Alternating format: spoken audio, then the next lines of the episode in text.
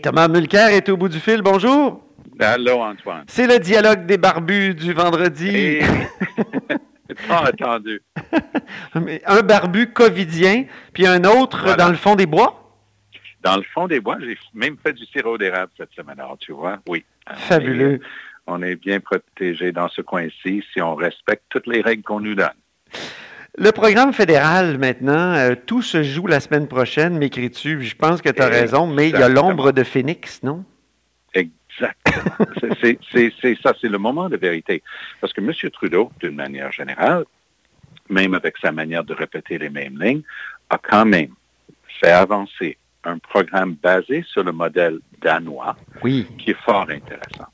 Les Danois étaient les premiers à dire, écoutez, là, on ne va pas commencer à, changer les règles d'assurance-emploi puis tout mettre le monde dans le système.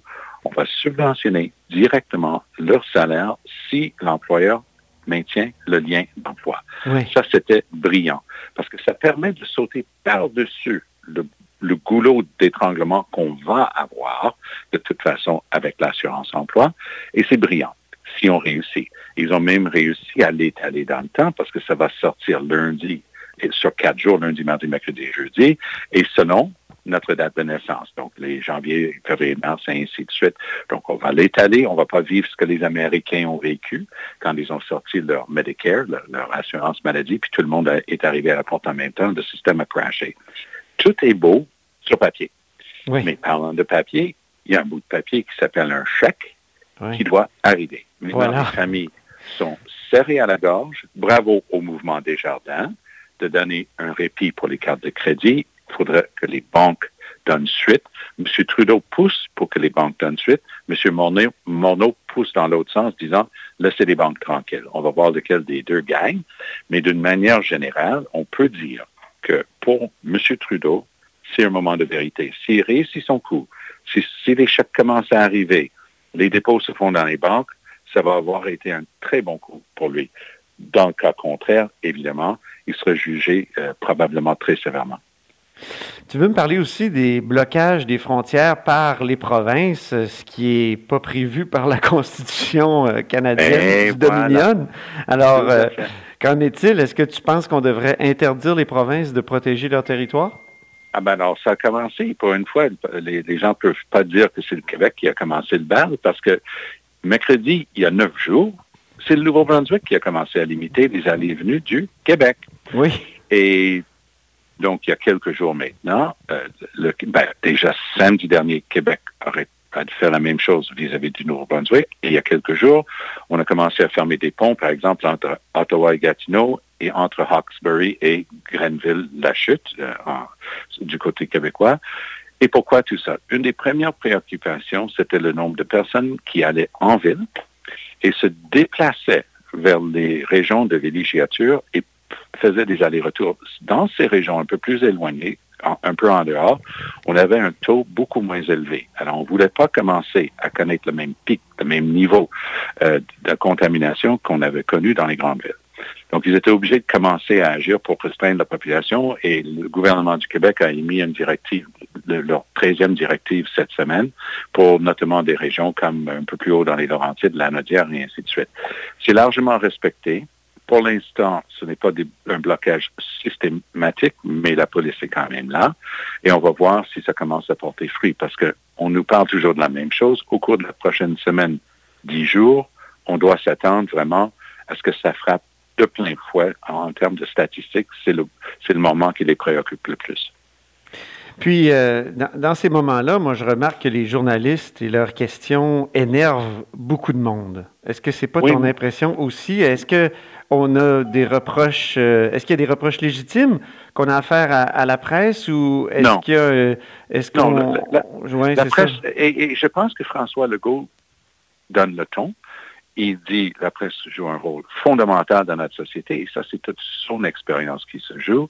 Même si tout le monde l'aime, y compris moi, euh, je trouve que Horacio Arruda a fait une petite erreur cette semaine quand il a traité les journalistes de ses pigeons euh, messagers. Oui, pigeons voyageurs, ben oui. pigeons voyageurs. Oui, oui, oui, oui. Ça, on l'a pas aimé. donc, ça, c'était pas très bien accueilli.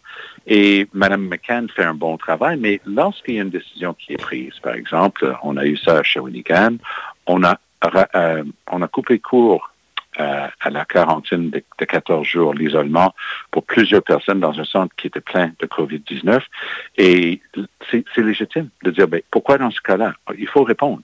Et d'une manière générale, il y a de la frustration et de l'impatience parce que les journalistes n'arrêtent pas de dire, ben, écoutez, là, est-ce qu'on peut commencer à avoir l'heure juste de vos propres pronostics? C'est quoi les prédictions, les prévisions, c'est quoi? Aujourd'hui même, Doug Ford, qui, qui, avait une bonne phrase hier, il a dit, écoutez, vous avez le droit d'avoir toute l'information que moi j'ai. Ah ben moi, j'ai trouvé ça bien.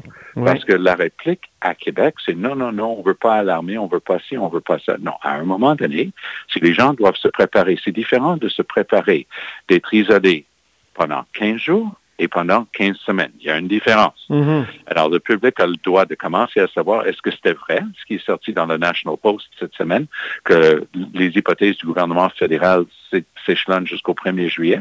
Si oui, le public a le droit de savoir, à mon point de vue, Antoine, et les journalistes ont totalement le droit, en notre nom, de poser cette question-là et d'insister d'avoir une réponse. Mm Ben oui, je, le trouve aussi. Mais si tu savais les messages euh, très durs qu'on reçoit.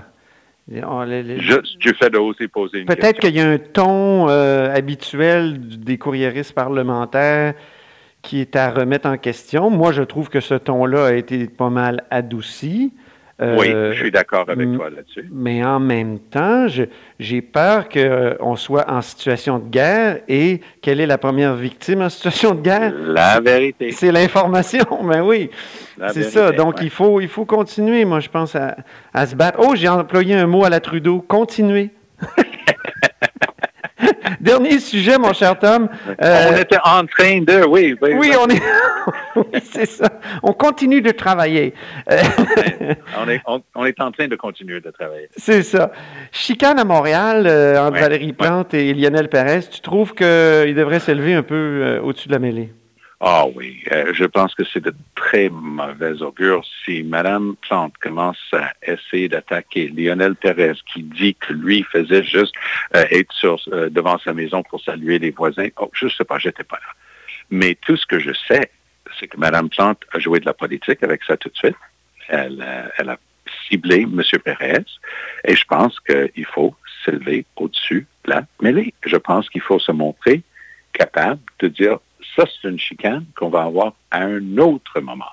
Parce que dès qu'elle est sortie avec un ton assez euh, dur et rébarbatif, même dire, il doit s'excuser auprès des Montréalais et tout ça, je me dis, attends là, est-ce que vraiment c'est l'occasion de faire de la petite politique? Moi, je, je t'avoue que Andrew Scheer, il va à peu près aussi proche de la ligne qu'on peut. Il joue son rôle de chef intérimaire des conservateurs et il est en train de faire ce qu'il peut mais je regarde les tweets de quelques-uns de, ses collaborateurs comme Pierre Poilievre. Lui, il fait carrément de la politique avec ce, dossier-là vis-à-vis de M. Trudeau. Et je pense que ça va juste jouer contre eux autres. Et je mhm. pense que si Mme Plante pensait faire un bon coup, le public était déjà en mesure de, porter son propre jugement sur les informations. Mais Lionel Pérez a fait une erreur en même temps.